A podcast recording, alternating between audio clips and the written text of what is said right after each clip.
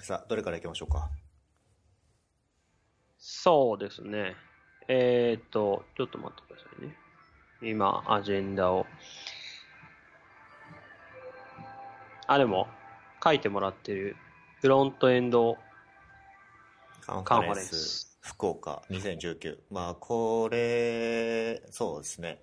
先週の土日って言ったらいいのかな。それで、福岡でカンファレンスがあって、これ毎年やってるみたいなんですけど、あれ、毎年っつっても、ここ数年なのかな？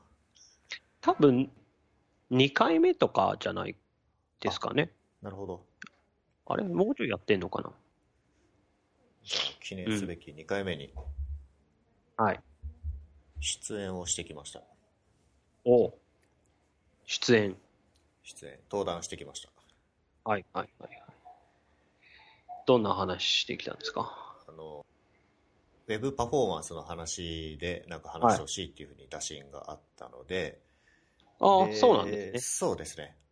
あの、CFP とかではなかったんですけど、じゃあパフォーマンスのことをと思って、で、まあ何を話したろうかなと思ったんですけど、もうちょっとその普段のエッジの効いた技術というよりは、もう少しパフォーマンス噛み砕いて、まあその全てのウェブアプリケーションのベースとなる HTML のところの最適化に着目してお話をしてみようかなという感じで話をしてきましたね。なるほど。そっか。タイトルが HTML Optimization for Web Performance と。はい。今、資料拝見してますけど。ここれだから、うんリンク、プリロードとか、あ、なんか HTML をパースして、どうレンダリングされるかみたいな話ですかね。そうですね。まあ、何気なく触ってる HTML が全てのパフォーマンスの規定にはなってるんだよっていう話をし始めて、まあ、ブラウザがディスプレイをしていくまでにクリティカルレンダリングパスの話をして、まあそれを最適化していくためにはどうするか、またそれを計測するためにはどうするかという話ですね。もちろんそうんの、リンクレルスタイルシートの場所の話とか、スクリプトはい要素の話とかも交えつつ、うんでうんより効果的に読ませるためにプリロードとかをどうするかとか、はいはい。遅延ロードには loading lazy を使うとか、はい。最近、最もう最近でもないか。出たやつですね。そうですね。うん。どうでしたか？福岡というか、そのまあ、発表の反応もそうですし、実際、なんでしょう。他のセッションも聞いたかと思いますけど。えー、と僕がいつもカンファレンス出る時とかってなんですかねそのタイムテーブル上の最初になったことがなくってうん。今回一番最初だトップバッターだったんですよはい。だからこう後ろのセッション聞く余裕があって非常に良かったですねああ、すごくわかる、それ。ね後ろに控えてると準備の時間はあるけどなんかずっと気が落ち着かないみたいなはいわかります。はい。ね、ちょっと資料直しちゃったりとか。そうそうそううん。で、そうだな、発表自体はどうだったんでしょうね。その聞いてる方の、まあ、その関わってる開発のスタイルとかも、どうなんだろうな。まあ、アプリケーション開発してる人からウェブ制作の人も多分いたと思うんで、一応幅広うんうく聞けるセッションだったというか、そういうふうになるようには心がけたんですけどね。はい。評判ははいまずまずだったのかなと思いますね。さすがですね。なんか久々にパフォーマンスのまとまった話を見た気がしますね。いや、これは完全に 僕の話ですけど。うんいいですね。福岡の街は楽しみました？いやー、あの、実はあんまり自由時間がなくって、前日入りして、はいあ。の、カンファレンスの後日帰って2泊3日だったんですけど、うんまあ、ギリギリ1日目が動けるかなって感じでしたね。あ、そうなんですね。えーそう。前日入りして何しようかなってこう、考えてたんですけど、そういえばあの、弊社の福岡オフィス行ったことないなと思って、ああの、潜入してきましたね。あ、そっか。福岡にも開発拠点があるんでしたっけ？開発拠点と CS の部隊が多いんですけど、はいはいはい。で、そう、博多駅の徒歩10分ほどのとこなんですけど、行ってきましたね。普段会わない人たちと。そうなんですよ。で自分がやってるプロジェクトの CS の方が、まあ、福岡にいらっしゃって、ああ、普段顔は合わせないけど、 Slack上だとお互い知ってるみたいな人たち。はいはいはい。ありますね。でまあ、その人に一応今回声かけてお邪魔したら、なんか他にも、なんか名前見たことあるって人がゾロゾロって来てくれて、はじめましてみたいな、お世話になってますみたいなのはやりました。あの、当社でいうところの沖縄みたいな感じですかねああ、。そうですね、そうですね。はいはい。とあの、うちは、まあ、沖縄に CS とかのひ人が多いんで、うん。沖縄出張行きたいなって思うんですけど。いや、大事ですよ。ああ、ですよね。実際ね、やっぱり一回は。どういうオペレーションしてる。るのかっていうのはうんうんうんうん。見た方がいいと思いますね。で、まあ、い福岡の街だと、夜だとほら、よ夜店とか屋台みたいなのがはいはい。有名なのか有名じゃないのかわかんないですけど、行こうと思ったんですが、はい。まあその日なんかリジェクトコン言って、そのコールフォープロポーザルで惜しくも採用され、採択されなかった人のカンファレンスが前日に、まあ前夜祭みたいな形であって、うん。それに顔を出してしまったので、屋台には行かずに、まあペパボの天神オフィスにお邪魔してきましたね。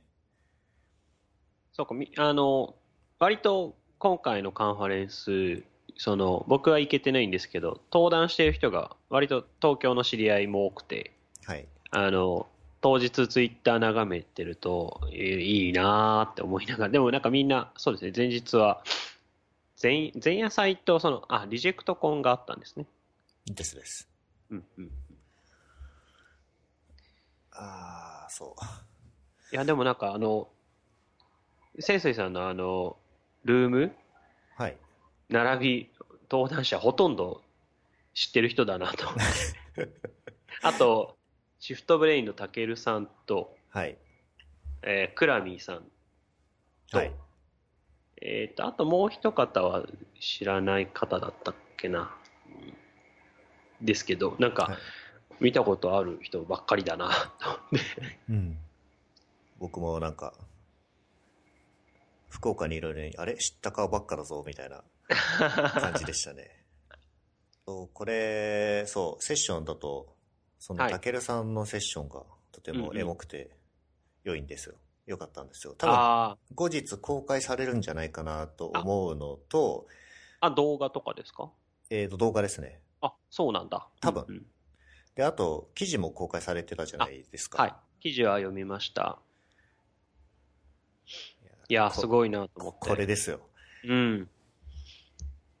あのー僕、ね、あのタイトルがその音楽、数学、タイポグラフィーっていうタイトルで、その音楽の理論と数学理論とタイポグラフィーの理論をこう入り混ぜながらタイポグラフィーに対して話すみたいなあな内容で、あの記事しか拝見してないですけど、非常に思ったよりこう、ね、さっきも言ってたよりエモーショナルなはい。うん。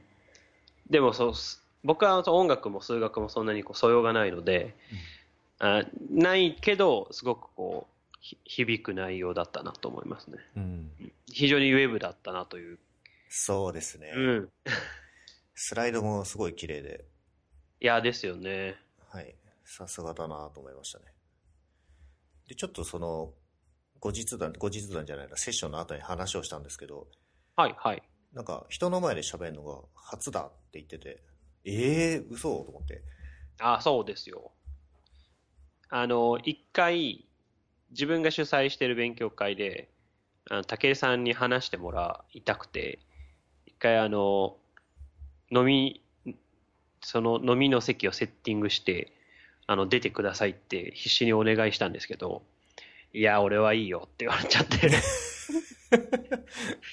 話したことないから、っつって言われて、あ、そうですかって言って、まあ、その時は、あの、同じシフトブレインの、その、たけるさんの同僚の方に、はい。あの、出ていただいたんですけど、ああ、そうそうそう。それで、初めてっていうことは知ってたんですけど、いや、でもなんか、すごい完成度というか、そうですね。まあ、喋る前は、ああ、受けなきゃよかった、受けなきゃよかったってずっと言ってたんですけどね。まあ、わかりますけどね。あの、別に何回やっても割と、まそう、いや、な緊張してただけなんですけどね、多分。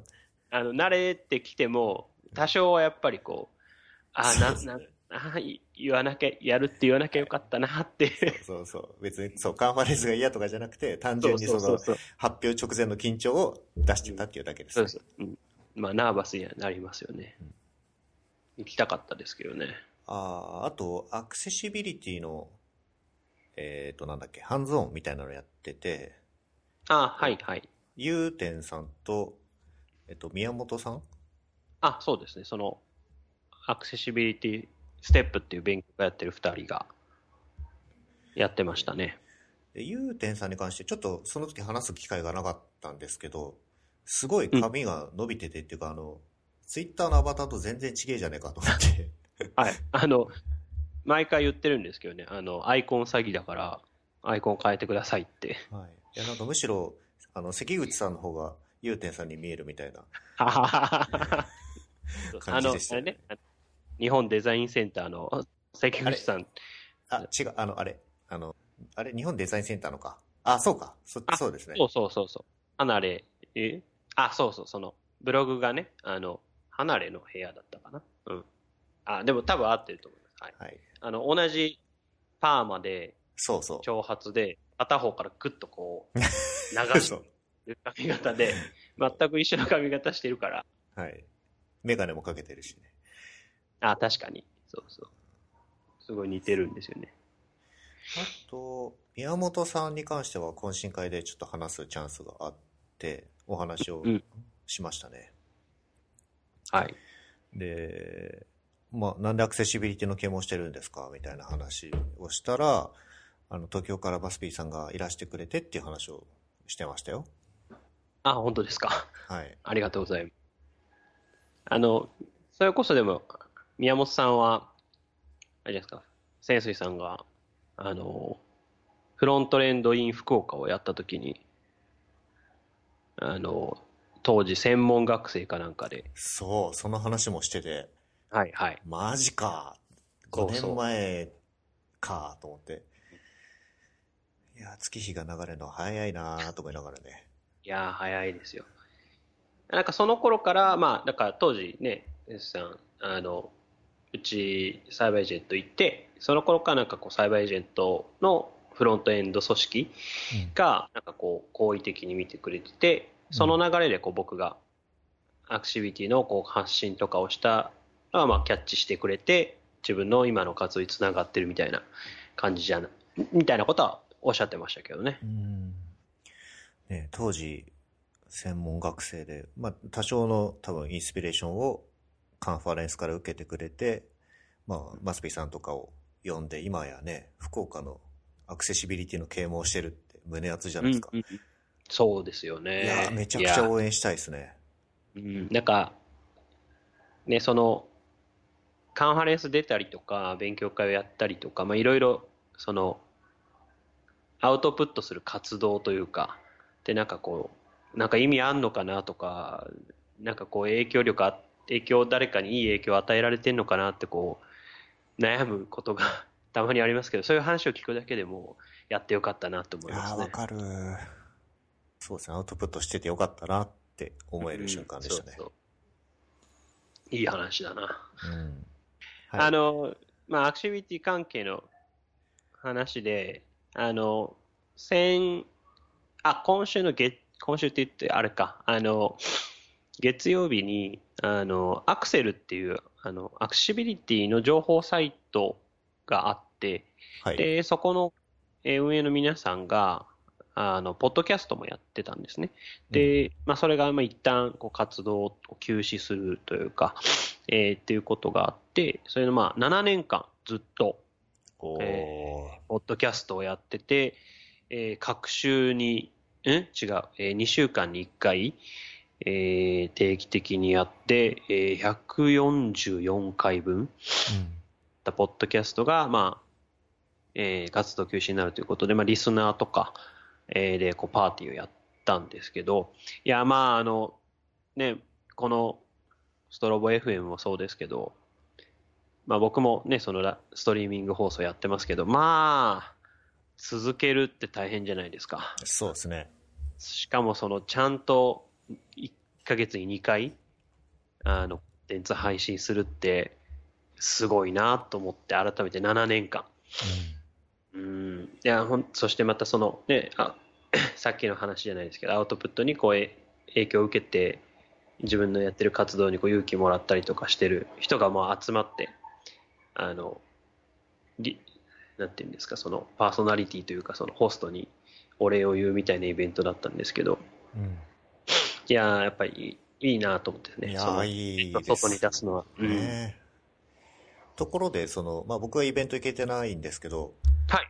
なんで今回その7年で一旦の休止をすることになったんですか？それは、えーっとですね、あの、主催の、えーっと、中根さんという方、えーっと、今フリーに、会計フリーにいらっしゃる、えー方ですけど、えーっと、中根さん、あの、全盲の、えーっと、障害当事者で、えーっと、JBICT っていうですね、えー Japan Blind Information なんとかっていう あの、正式名称忘れちゃいましたけど、あの、組織を作ろうとされてて、うん。で、そこでもポッドキャストをやってて、まあ、どっちかっていうとそっちは本当に、あの、視覚障害に、あの、フォーカスを絞った、えっ、と、ものですけど、まあ、そっちにこう注力したいっていうところですかね。なんかそういう、あとはその、えーあの、浅く広く啓蒙するよりかは、やっぱりこう、当事者としての声を、えーより発信していきたいということをおっしゃってて、うんまあ、あの、かフェーズが次に移ったということもできるだろうしと。うん。なんかそんなことをおっしゃってましたね。なるほど、なるほど。まあなんか疲れたとかっていうよりは活動をシフトさせるっていう感じってことですね。うんうんうん。そうですね。なんかそういうことをおっしゃってました。いやー、大変ですよね、継続するのね。いやーまあ、あのーえ最初はそのアクセシビリティの啓蒙活動をするっていう目標、目的があって、まあ、あのーまあ、それが、そのアクセルのポッドキャストのやり方、まあ、7年も同じやり方続けてると、まあ、いろいろ、えー状況も変わってきたりとかすることもあるので、違うやり方にするっていうことなので、まあ、ある意味こう、ね、目的なくダラダラやる分には、実は続けられるのかなとも思ったりもしなくはないですけど、まあ、それでも7年はしんどいですね、やっぱね。ん。7年か。今、ストロボはどれぐらい経ちました？えっ、と、3年目ですかね。おおでも、すごい。3年目ですね、多分。ほぼほぼ月に2回か1回はやってます配ね。信。いやー、そう、すごいですよ。いやー。まあその代わりブログとか減ったりしてて。まあ、めっきり書いてないですけど。わかります、それは。僕もブログ全然書いてないから。書かなきゃなとは思うんだけど。時間がね、有限なんで、ちょっと何かを諦めないと無理なんですよね。うん。まあ、あの、それで言うと、ポッドキャストとかあの、ストリーミング放送大変だとは言いましたけど、あの、まあ、ポッドキャストはね、特に編集があるので大変そうですけど、まあ、とはいえ、なんかブログのあの、こう、か、何書こうかなから始まって文章を構成して、うんうんうなって資料当たってみたいな感じの大変さとはまた違うというか、なんか話し始めちゃえば、まあ、一旦はこう、出来上がっちゃうみたいなところがあるから、うんまあ、続けやすいかなとは思いますけどね。うん。確かに。あの、やんないんですか？まあ、アクセルポッドキャストがなくなるので、あの僕はその、泥水 HM ラジオっていうその、ライブストリーミングやってるんですけど、またそれとはちょっと別に、まあ、音声だけのやつを、まあ、後釜じゃないですけど、コンテンツ発信する人減るのと、あれだなと思ってやろうかなとですね、あの、ちょっと考えてて、でもあの、久々にその、ポッドキャストの機材周りとか調べてたんですけど、あの、やっぱり、ポッドキャストの界隈、ポッドキャストクラスターの機材ガチ度がやばいんですよね、やっぱね。うん。あの、マイクとか、その編集もそうだし、やっぱり音声だけだとノイズ結構しんどいので、映像があるとね、結構ノイズあっても、なんか、そんなに不快に感じないんだけど、うんやっぱ音声だけだ、うん、特にイヤホンとかでね、聞いてると、音声、ノイズすごく気になるから、うんうん。そのためにこう、いいマイクと、いい収録環境ね、まあ、それで言うと今の収録環境は、あの大変申し訳ないなと思ってますけど、いやいやいやいやいや。あ今はね、あの、カラオケ屋に来て、まあ、とある事情でね。うん。ちょっとある事情で。えー、機材は買い直すってことですよね。うん、でも、あの、まあ今、その、まさに今使ってるマイクとかがあるので、あの、まあ安物ですけど、まあ割と、なんだ、指向性もあるやつだから、まあ一旦これでいいかなとは思ってるんですけど、やっぱり、あの、ゲストを呼ぶのが、特にリモートでゲストを呼ぶのはすごい大変だなと思って、うん。うん、あの、いや、まさにこうストロボ FM の形式もそうですけど、あの、ゲストにこうマイクをちゃんと用意してもらったりしないといけないじゃないですか。はい。はい。あこれなあ大変だなと思って。そうですね。まあ、時間とかを、日程を設定する労力っていうのは、そのラそのライブストリーミングの方と近いというか、時間と場所を拘束するってだけかなと思うんですけど、うんうんうん。うーん、そうだな。まあ、マイクね。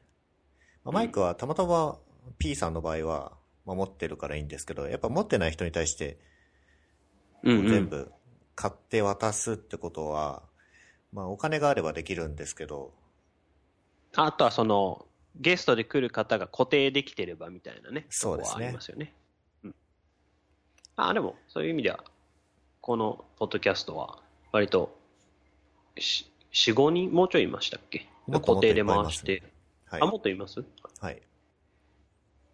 回してるから、まあ、できるでしょうけどね。うん。一人で喋るってどうなんですか？いやー、やれなくないかな、みたいな。うん。あの、ね、誰もいない部屋で、ちょっとこう、テンション高上げて、はい、今日も始まりました、みたいな。あの、できなくはないかなとは思うんですけど。そうですね。家でやったら、あの、パパどうしたんだろうってなっちゃいますからね。そうです。家ではできないなと思って。うん、ああで、昼間にやろうと思ってるんですよ。あの、うん。昼、例えば12時15分から30分ぐらい生放送で、あの、まあ、ポッドキャストというか、ラジオみたいな感じでやって、えーまあ、それを、なんていうんですか、その、30分なら30分生放送した音源を、まあ、その、少し調整とかしして、ポッドキャスト的に配信するっていう形が、まあ、あの、やっぱり夜とかだと、あの、ね、仕事もそうですし、その、ふなかなか予定調整できないんですけど、昼休み30分くださいっていうのはちょっとやりやすいかなと思って、うん特にリモートでゲストを呼ぶんだりするんであれば、うんそうね。と思ってるんです。うん。一人ね、喋、話術が必要だなと思いながら、まあ、オートマジックとか結構すごいなとは聞いてて思いますね。あそうですね。あの、一人会も結構やられてますもんね。あと生放送か。そうなんですよ。やっぱりあの、個人的な思考として、あの、生放送がいいなというのはちょっと思っていて、あの、やっぱりし視聴者とのリアルタイムのやり取りというか、あの、その場でコメントもらって返すとかができれば、割と一人でもやりやすいかなとも思うし。うん。なんかね、あの、インタラクティブ性は好きなので、やっぱ生放送がいいなとは思ってます。まあ、プラットフォームによっては確かに簡単にできるか。うんうん、そうですね。だから今はペリスコープとかがいいかなと思って。おー、なんか、あんまり最近聞いてなかったやつだ。ツイッターベースでできるから。うん。っていうね。まあ、あの、そうなんですよ。だから、ポッドキャストの先輩として、あーまあ、機材はね、そこそこかけて、編集ソフトも、まあ、 Logic Pro 10か。ああ、安はいはい。安くはないソフトですけど。うん。でも別に使い切れてるかと言われると使い切れてないと思うんで。これデータの配信って何使ってるんでしたっけ？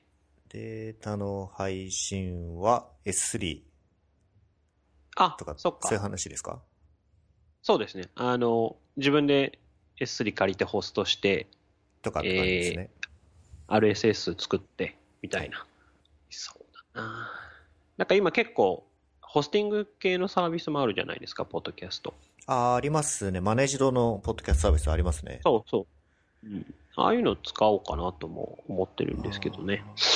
ああ、ありか。自分のドメインで管理したい欲求がなければ、それでもいいかも。はい。あ、なるほどな。例えば、あの、P さん、マスピー .net 持ってるじゃないですか。はいはい。だから、ポッドキャスト .maspy.net で配信するとか、そういう方が一応、ね、自分のドメインで配信してる、なんだろうな、確かに。確かに。うん。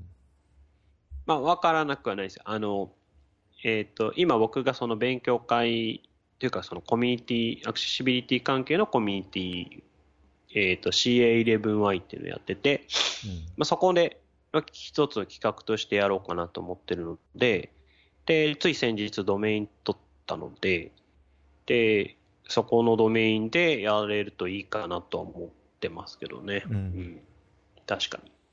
いや、あーでもね、その、もう一個のその泥水 HM ラジオをやめるわけではないので、うん。うーん、負荷が増えるなぁと思って、ちょっと及び腰ではあるんですけど。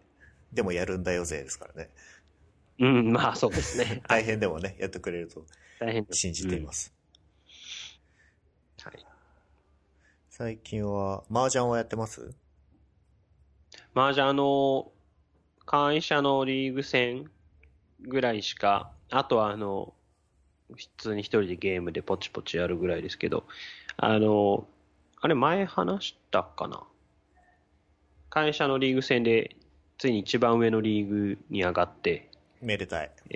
はい、A1 リーグに上がって、ようやくね、あの、芸、あの、著名人最強と名高い、あの、当社社長との 打つ機会が、あの、ちょうど先週の週末リーグ戦があったんですけど、まあ、その時は同卓はできなかったんですけど、まあ、ちょっと A1、一番上のリーグにいれば同卓できる可能性もあるんで、うん。まあ、それが楽しみだなというのと、まあ、あの、最近それこそそのアベマ TV の M リーグシーズン始まったんで、そうですね。まあ、なかなかね、ちょっと時間帯が7時から9時過ぎという、あの、家にいて子供に飯食わして風呂入れてる時間だから、なかなかちゃんと見れないんですけど、まあ、見れるときは見たりとかしてやってますね。えっ、と、アベマ TV、えっ、と、課金してるってことですよね。あ、いやでも、あの、リアルタイムで基本見てますね。ああ、そっかそっか。そう。あの、見返すのもたまにしますけどね。うん。かお金払えばその M リーグのアーカイブも見れるんですかね？あ、見れます、見れます。あいの、やー、見たいな払わないと、2日か3日分ぐらいは、あの、オンデマンドで見れますけど、それ以前のやつは、あの、プレミアム会員になれば、全部見れますね。うんいや、なかなかこの、この説、今期？今期は結構、役満がすごい出てて。ああ、出てますね、そういえば。うん。あ新しく、今期から入ったプロの活躍とかもね。はい。そうですね。僕はあの、まあ一応会社的にはあの渋谷アベマズというですね、あの当社の、あの、チームを応援しているんですが、あの、個人的にはあの、UNEXT パイレーツさんの水原プロが好きで。ああ、それは、ジャンプが好きなのか、ジャンプが好きなのか、はい、顔が好きなのか。個人、個人が好きです。ねえ、かわいいですよね。すごい。す ごい。すごいんですよ。いや、本当にね。すごい可愛いんですよ。いや、もちろん、ひなたプロもね、か あの、美人なんですけど。いや、なんならみんな可愛いんですけど、僕はマルコプロが一番好きで。あ、はい、赤坂ドリブンズの。はい。はい、丸山奏子プロ？うん。あの、それこそでも、マル、マルコさん、マルコプロは、あの、デビュー戦がね、すごかったですね。いや、あの、オーラス・レバイマンのやつですか？そうそうそうそう。いや、なかなか見逃せないですよ。3腕見逃しの、その後、はい、ま、滝沢プロがサブローワン止めたのがちょっと謎だったんですが、はいはい、最後ね、積もって、積もって、積もってバイマンのとこでしたね。そうですね。だから、あの、久とプロから上がると、えっ、ー、と、まあ、あの、マージャンわからない人には何言ってるかわからないかもしれないですけど、まあ、その順位がね、あの、上がらないと、順位も大事なゲームなので、順位が上がらない上がりを見逃して、見逃すと上がり率が減っちゃうんだけど、見逃して最後自分で、えー、上がり牌持ってきて上がって逆転、大逆転トップを取った。しかもその M リーグの初めてで、プロとしても2、3年目とかのね、うん、女流プロなのに。いやー、すごかったな。すごかったですね。衝撃のデビュー戦でしたね。いや、よう見逃したなってちょっと思いましたけど、やっぱあくまで順着順にこだわったってことですね。うん。ですね。なかなか、なかなかできないですけどね、見逃しね。うん。いや、でも、あの、人口増えてきてる気はして、麻雀の。うん。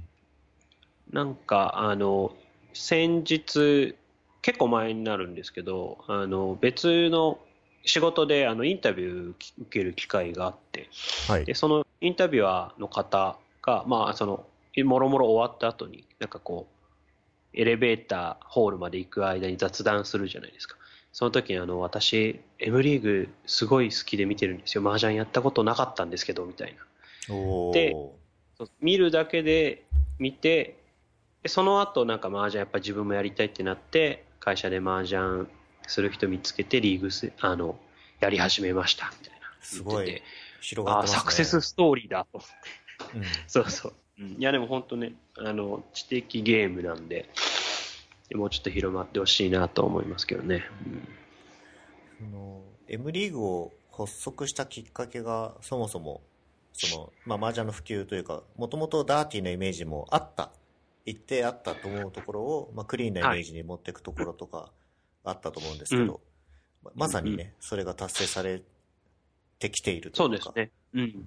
あの、普通、これまでね、あの、いやテレビとか、あの、CS 放送とか、インターネットとかでの放送対局って言われるやつ、まあ、麻雀プロみんなスーツ着て、まあ、女流だとドレスとかですけど、スーツ着てやってたのが、M リーグがこうユニフォーム、ね、かちょっとこうデザインされたかっこいいユニフォーム着て、うん、あの、それこそ渋谷アベマズだとアベマ TV とか、あの新 R25 とかのロゴが入っててみたいな、うん、スポンサーロゴが入ってるみたいな、ね、ああいうイメージもだいぶ変わってきそうな気がしますけどね。うん。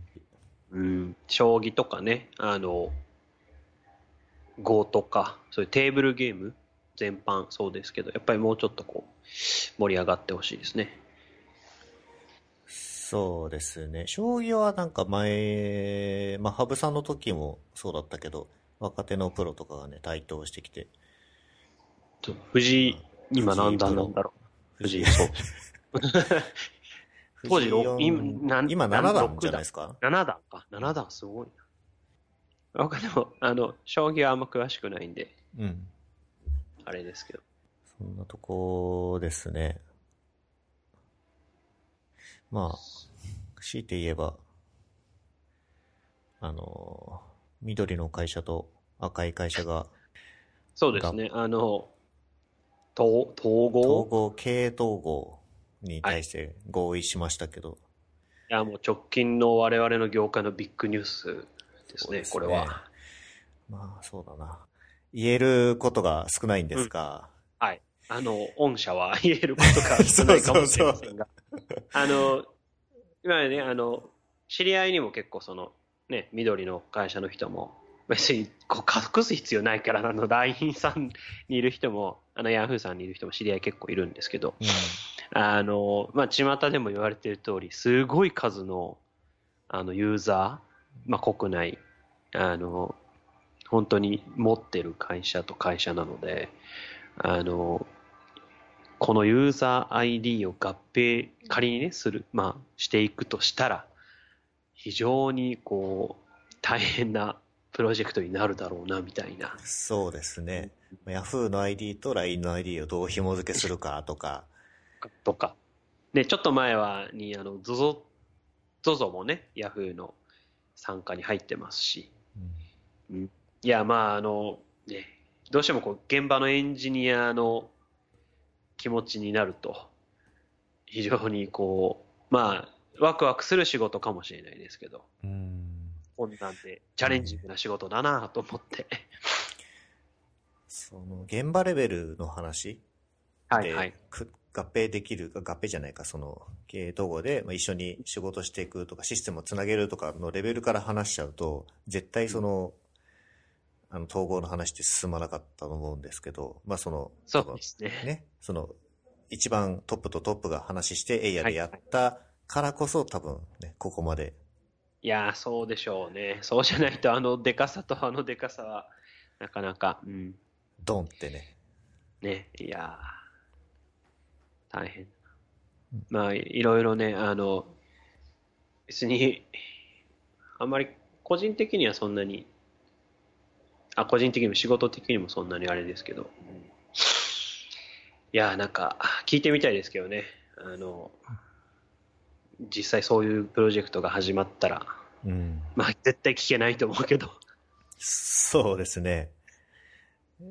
いや、大変でしかないと思いますね。まあ、あと、うんまあ、日本のインターネットの大手と大手が合併して、またその、よりその、国内のサービスが良くなっていく、利便性が、使う人にとっては良くなる部分も多いと思うんで、そういうのが、そうねうん、いい側面に関してはすごい期待したいですけどね。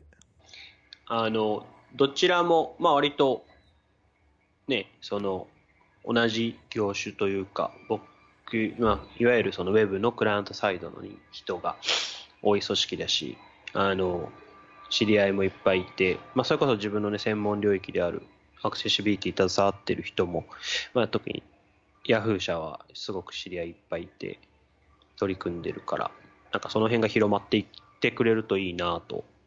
ね、なんか、LINE の方でもこう取り組みたいとか取り組んでる人もいるので、なんかその辺がいうまくつながってくれるといいなとか思ったりしますね。そうですね。うん。まあね、これは、ビッグニュースでしたね。いや、本当に。最初、あのね、それこそ、さいどこからで、日経さん系かな？ね、いつもの飛ばしうんうんうんそうそうそう、それかなってで日経。失礼ですけど、うんあの、なんかみんな飛ばして言ってないねって言ってる、つぶやいてる人もいたし、はい。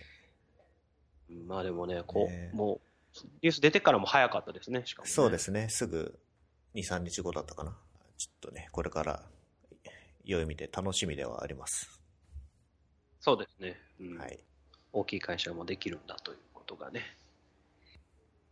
じゃあ、あの、ラジオ始めたらゲストに来てください。はい、ぜひぜひ、持ちつ持たれつがいっぱい来ていただいてるんで、ぜひ呼んでください。はい。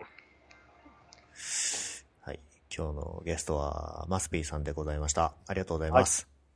ありがとうございました。